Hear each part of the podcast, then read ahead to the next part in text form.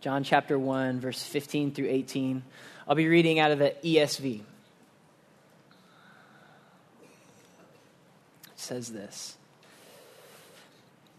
John bore witness about him and cried out, This was he of whom I said, He who comes after me ranks before me, because he was before me. For from his fullness we have all received grace upon grace. For the law was given through Moses, grace and truth came through Jesus Christ. No one has ever seen God, the only God, who is at the Father's side. He has made him known. This is, this is the word of the Lord. Let's pray. Jesus, we thank you for your word. And we, as your people, come to you this morning as our, our good shepherd. We come to you right now for rest. And we come to you for spiritual food and for drink for our souls. Jesus, we come to you for direction. And some of us may come to you in the midst of the valley of the shadow of death. And so we come to you for hope and for comfort and for protection. Jesus, we trust this morning that you and your goodness and your mercy will sustain us today as you feed us from your word. Spirit, we ask that you would wake up our souls and open the, the eyes of our minds and our hearts to behold Jesus in a fresh way this morning. Would you show us Jesus? Our good shepherd who laid his life down for us. And Lord, if there are those this morning who have yet to know you as their good shepherd, would you draw them? Would you pursue them through your word? Would you save them and rescue them, Lord, that they would belong to you? We look to you this morning. You are able to care for us through your word. And it is in Jesus' name. Amen in his landmark book, Knowing God, J.I. Packer asks this question What is the best thing in life, bringing more joy, delight, and contentment than anything else? And he answers, Knowledge of God. What brings more joy, more delight, more contentment? It's knowledge of God. He goes on to say, once you become aware that the main business that you are here for is to know God, most of life's problems fall into place of their own accord. Once we come to know that the main thing is to know God, all of a sudden, all of our real problems are seen in perspective. And if we're honest, most days, most of us, we go to God to get some kind of like need met, right? It may be an emotional need, it may be relational help, or even a practical need. God, would you change this or would you do this? And this is okay, this is good even. God designed life such that we would need Him to get through the day. That's how God made it. He said in Jeremiah, I made my people to cling to me. That's how life works. But hear this the greatest joy comes when we learn to go to God for God Himself. When He is the chief end, the great end of our life. When we learn, when we begin to taste and experience, He is infinitely better than His best gifts. When we begin to enjoy simply His presence and the knowledge of Him. The knowledge of God is why we exist. Now we ask, we got to ask, okay? So, how do we come to this knowledge of God? How do we know God? I can't see God. Is it just my feelings? How do I trust this? It's my feelings. This is God. How do I know God? How can I come to know Him? And our text this morning tells us God has provided witnesses to Him, to Himself. He gives witnesses. He has given humanity from the beginning to now various witnesses to tell us who he is and what he is like. But our text also tells us that these witnesses all fall short to fully disclose to us who he is. Even the witnesses, the messengers God sends, are inadequate to fully show us and tell us who he is and what he is like. And so, what God has done is given a better witness, an ultimate witness. He has sent you and me, his son. He has sent Jesus, the Son of God, God in the flesh, to come to humanity to reveal, to show us who He is and what He is like. And so this morning, we're going to see three witnesses God has given, and we're going to see that, that Jesus is far superior to these other witnesses. Here, here's our three points. First one is this Jesus is superior to John the Baptist. The second thing we see is Jesus is superior to the law. And then the third thing we will see is Jesus is superior to Moses. So the first is this Jesus is superior to John the Baptist. Look again at verse 15. This is what it says John, John the Baptist, bore witness about him and cried out, This is he of whom I said, He who comes after me ranks before me because he was before me. John the Baptist, remember John the Baptist. You have to remember that if you were an Israelite and you were living in these days, you went 400 years without a prophet from God. Like that's as long as they were in slavery to Egypt. Nothing, no fresh revelation, no fresh prophecy, just silence. And then this man shows up named John the Baptist, and he is a prophet of prophets. He says things like this. A whole crowd comes and he turns and looks at them and he says, You brood of vipers, who warned you to flee from the wrath to come? He said things like, Repent for the kingdom of heaven is at hand. He goes out and he's, he's calling out political leaders of his day. He's calling them out for their sexual sin, like he was a prophet of prophets. And so whole crowds are going out to hear of this witness, to, to hear what is God really like? And is God going to come again for us? Is there hope for us? And Jesus himself says, that of those who were born of a woman, which is a nice way of saying everybody, John the Baptist is the greatest. There was not a greater human being ever born than John the Baptist. He was sent from God as a witness to tell us, to prepare us for God and for what God is really like. And yet, John himself says this He who comes after me ranks before me. John's entire ministry was to get people ready to see the greatness of Jesus. He says that though Jesus was younger than him and his ministry would come after him, Jesus actually ranks before him because Jesus is far greater than him.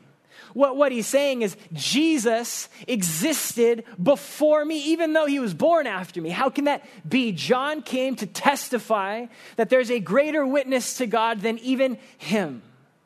And before we move on, I just want us to see two really practical things we can learn from John the Baptist in this verse. And the, the first one is this this is so important for us.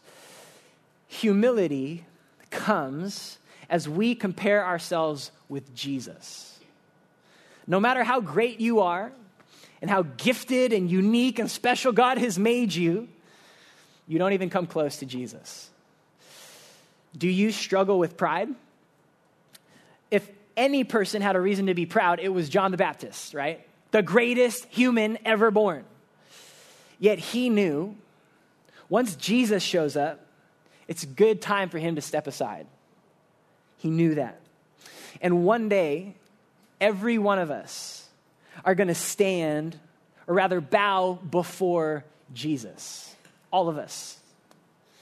And it will be clear where the attention belongs in that moment. It does not belong on us, and our unique giftings, and our unique role in the kingdom of God. Attention belongs on the name above every other name Jesus. Listen, we can all compare our strengths to other people's weaknesses and feel like good about ourselves. But John the Baptist says, no, you compare yourself to Jesus. And he comes before you and he ranks before you. He is greater than you. The second practical thing we learn from John the Baptist in this verse is this we too exist to bear witness to Jesus. Verse 15 says, John bore witness about him and cried out. Listen, John is a model for every Christian. No matter where you work or how you spend your time, you exist to bear witness to Jesus. And, and, and, we need to be clear. What is a witness to Jesus? Does it mean that I'm just really nice to people and I'm just like a happy person? No, what does John do? He cries out. What does a witness do? A witness cries out. To be a faithful witness to Jesus, you have to open your mouth and speak, even cry of who Jesus is to our kids, our neighbors, our coworkers, our family. And that crying out conveys three things it conveys urgency. Like, hey, life is short, life is a vapor, eternity is a long time. We cry out, there is a Savior. We should have urgency as witnesses of Jesus. In, in crying out, there is certainty. We don't, we don't share the gospel as if it's like, you know, our, our favorite, you know, slice of pie. Hey, why don't you try this? Like, we don't share opinions. We are sharing actual news of something that actually happened in history. We are sharing objective truth. Jesus came and died for the sins of the world. We are certain of this truth. If you are not certain of this truth, you will not be a faithful witness to Jesus. And the third thing is clarity. When, when John cried out, he was like a, like a bugle, like a clear note. He wasn't like, hey guys, Jesus is important, you know, and you should get to know him. No, he said, repent of your sin, for the kingdom of heaven is at hand. And salvation is in Jesus, the Lamb of God who takes away the sins of the world. If you do not repent, the wrath of God remains on you. If you say you repent, your life must show it with fruit. John was clear, he was a clear witness. He is a model for us. Do we have the urgency and the certainty and the clarity to testify about Jesus? And John was a faithful witness. He prepared people for the Son of God. He humbled himself before Jesus, who was far superior to him. Yet he's not the only witness we see in this text. The next witness we see is this. We see this Jesus is superior to the law. Look at verse uh, 16 and 17. For from his fullness we have all received grace upon grace. For the law was given through Moses, grace and truth came through Jesus Christ. You know, one of the first things we need to ask is what is the law? What's, what's uh, John, the author, telling us? What's he talking about? What is the law? Uh, first, we can be sure the law is, is referring to the Ten Commandments. Remember when Moses went up on a mountain and God gave him these two tablets and it had the Ten Commandments on that? We are all probably more or less familiar with the Ten Commandments. And then we know that Moses also wrote the first five books of the Bible. Uh, that those first five books, the Pentateuch, became uh, known as the law. And then, and then know this: anywhere in the whole Bible, from Genesis to Revelation, where it, it declares a commandment to us, can also be called law. Law in the Bible is essentially do this and don't do that. If you do this, you will live. If you do not do that, or if you if you disobey, you will die. Now, it's also important we know that the law is good. Okay? As Christians, we can often look down on God's law because of Jesus. But look what Paul says in Romans chapter 7 verse 12. So the law is holy, and the commandment is holy and righteous and good. God's laws teach us how to live a good life, a righteous life, how to treat people. It keeps entire societies functioning. Jesus said you could sum up the whole law essentially in this love God and love your neighbor. That is the law. And hear this if everyone obeyed God's law, society and relationships would be perfect. If only we obeyed God's law, we wouldn't have problems in our relationships or in society. But there is a problem because who here would be willing to stand up and say, Yeah, I, I can do that? I've done that. Who here would say, I have perfectly loved God and I have perfectly loved people? We know that no one can say that. In Acts chapter 7, you remember Stephen was about to get stoned and he's speaking the truth to the people who are about to kill him. And this is what he said in Acts 7:53. You who received the law as delivered by angels did not keep it. Said, You did not keep the law. He's referring to God's people, the Israelites, the Jews. You didn't keep the law. God's people never kept his law. Look at uh, Romans chapter 3, verse 19 and 20. It says, Now we know that whatever the law says, it speaks to those who are under the law, so that every mouth may be stopped and the whole world may be held accountable to God. For by works of the law, no human being will be justified in his sight, since through the law comes knowledge of sin. You catch that at the end? What happens when we try to obey God's law on our own, what happens? We realize how sinful we really are. We're like my two year old son when I say, son, don't throw your chicken nuggets. The second those words come out of my mouth, it's like chicken nuggets are flying through the air. I've already learned, okay, I gotta like manipulate his mind. And I don't say that, I have to say, oh, don't, isn't it fun to hold my chicken nuggets in my hand and eat them? And then he eats them. Like, I already know when I say, don't do this, son, his sinful little heart is like, I have to do it. I have to do it. We are the same way. When we hear God say, hey, don't eat from that tree, I've given you all the fruit in all the garden, just don't eat from that one. Our hearts are so prone to long to disobey because the law has never been obeyed. Rather, it brings us the knowledge of our sin.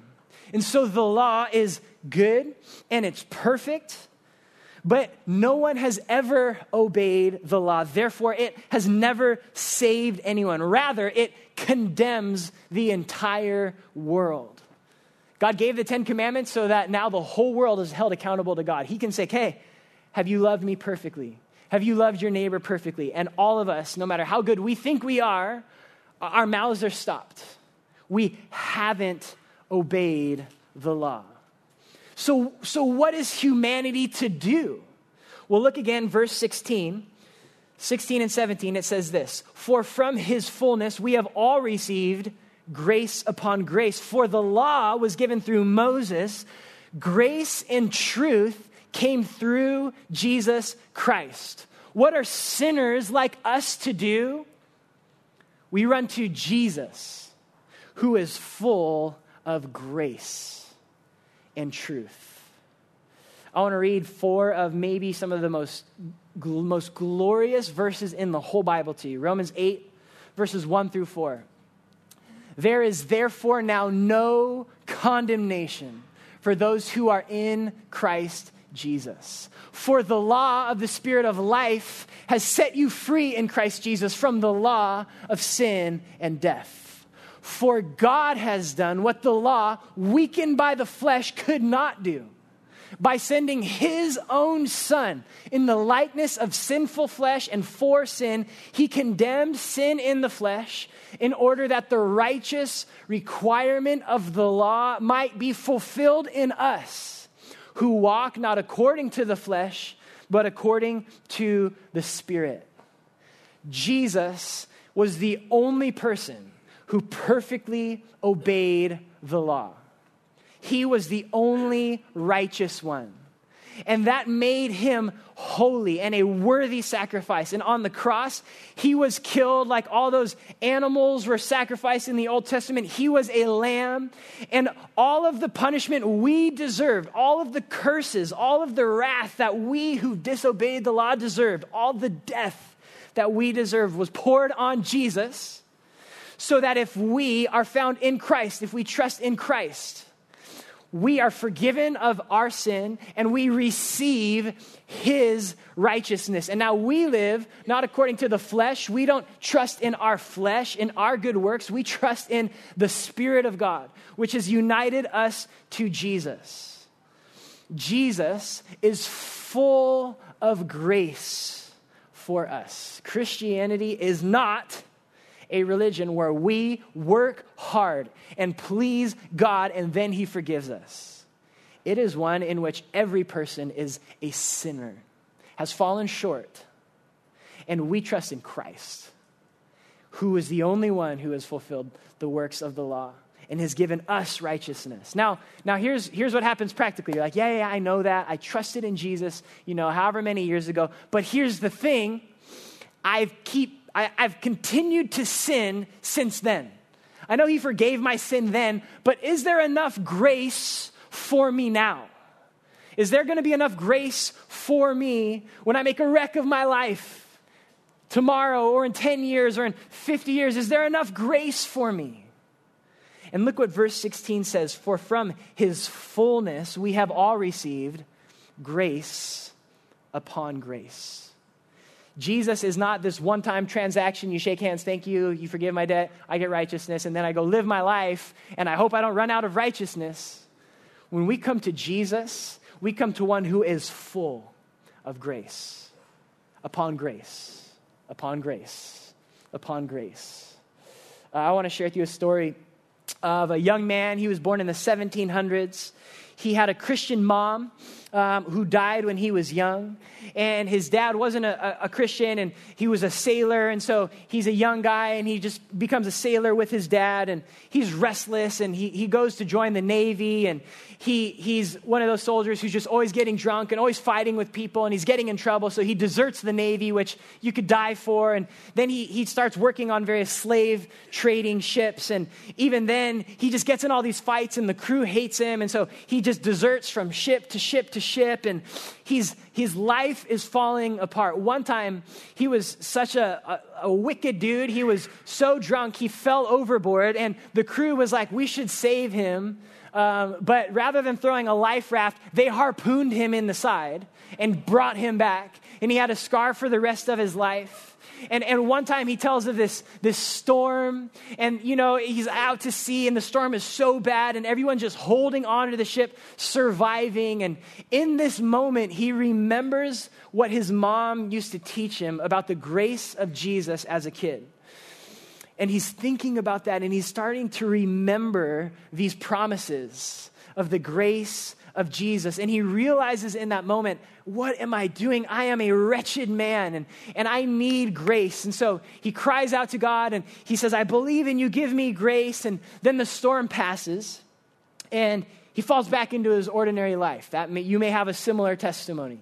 A moment where you knew you needed God's grace, but then you kind of just fell back into the way things were. And his life got worse and worse. And he became a captain of various slave trading ships. And he goes through another storm that was so horrible. He's just like, I can't do this anymore. And he goes back home and, and, then, and then one day realizes about 10 years later, like, what am I doing? I need the grace of Jesus.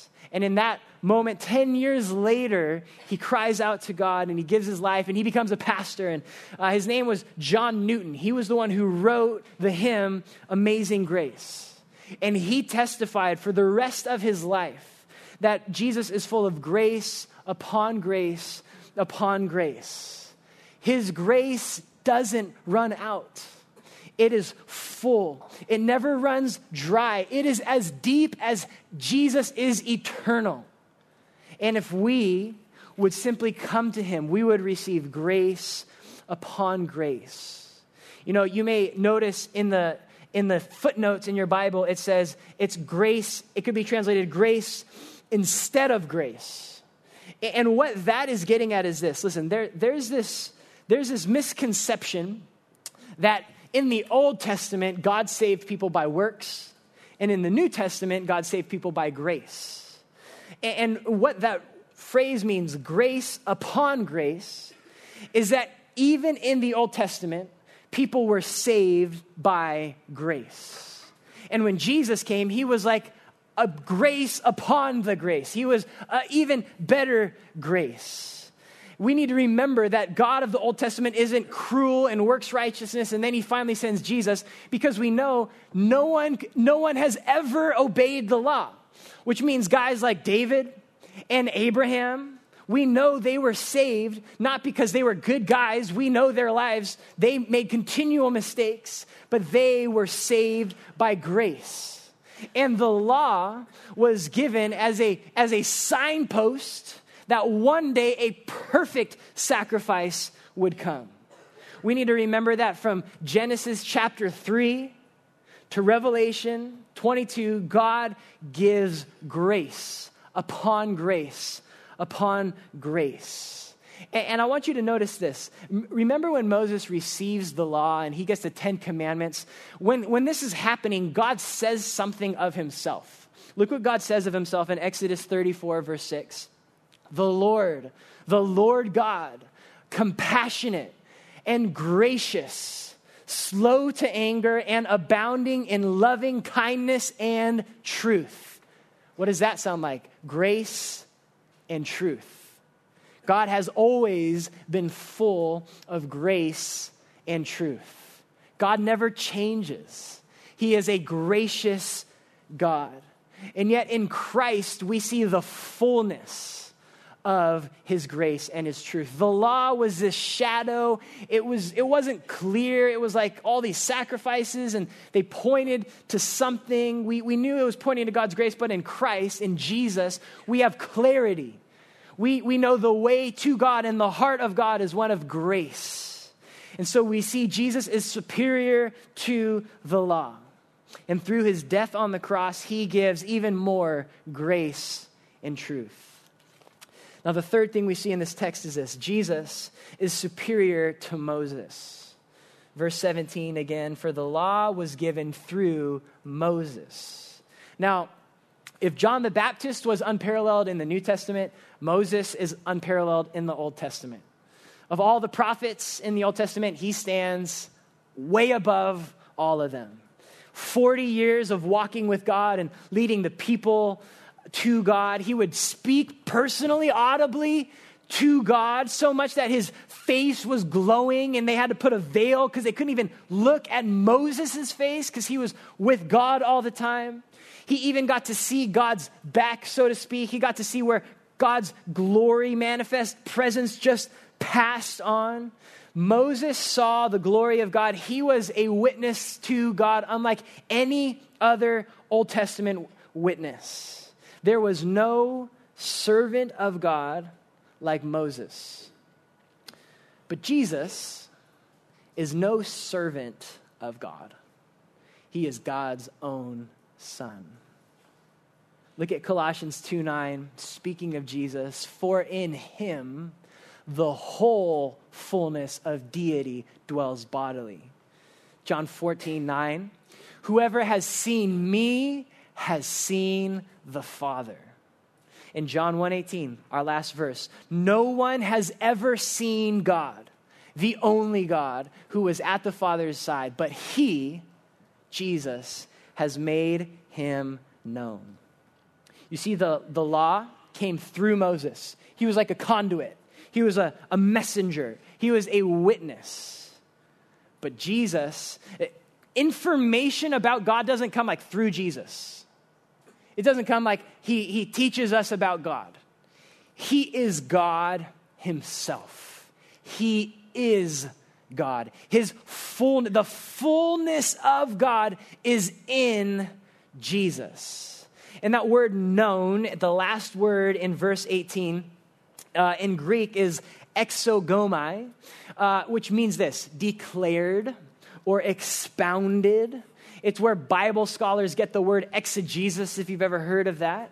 Jesus exegetes the Father. Jesus shows us, expounds, declares exactly who God is. Jesus is the living, breathing, visible explanation to us of what God is really like. This is what makes studying his life so incredible. Not just a good man, not just good teaching. When we spend time with Jesus in the Gospels, we are seeing God in the flesh. When we see him interact with people, we are seeing exactly what God is like, exactly how God interacts with people. And notice where Jesus is in verse 18. It says this He is at the Father's side. Your Bible may have a footnote that says he is in the bosom of the Father. In the bosom.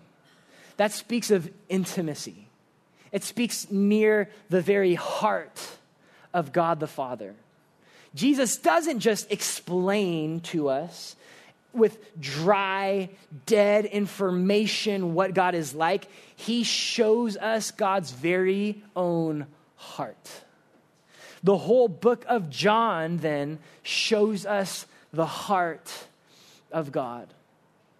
And if we want to see, uh, we read this whole book, we read all the Gospels to see what God is like. But if there is one moment where we see most clearly the heart of God, it's at the cross. At the cross, Jesus lays down his perfect, innocent life to take away God's good, just wrath for sin, for sinners like you and me. And on the cross, we see the love of God and the justice of God and the grace and mercy of God and the holiness of God and the compassion and creativity of God on display. The cross displays the heart of God for you and for me and for the whole world. On the cross, we see the heart of God made known. On the cross, he proclaims his love for you in your sin, in your present sin, in your past sin, in your future sin. When you look at the cross, hear God say, I love you. I have grace for you in your sin right now. That is what God has to say. That is God's heart to you. Jesus has made God known. He has brought God to us, and He brings us to God. And when we come to Jesus, we are hidden in Christ. Do you know where that places us? places us right there in the bosom of God the Father. If you have trusted in Jesus right now, mysteriously, spiritually speaking, you are in the embrace of God the Father. Of this verse, uh, theologian D.A. Carson says, All the ways Jesus, the Word, narrates God to us is what awaits us in this book. But for now, church, Let's worship Him and enjoy that embrace of the Father. Jesus, we thank you that you are far better than any man, any woman, any prophet, than the law. Jesus, you are God, and you have come to make God known to us to declare the love of God for us, the grace of God for us, to bring us into the very heart of God.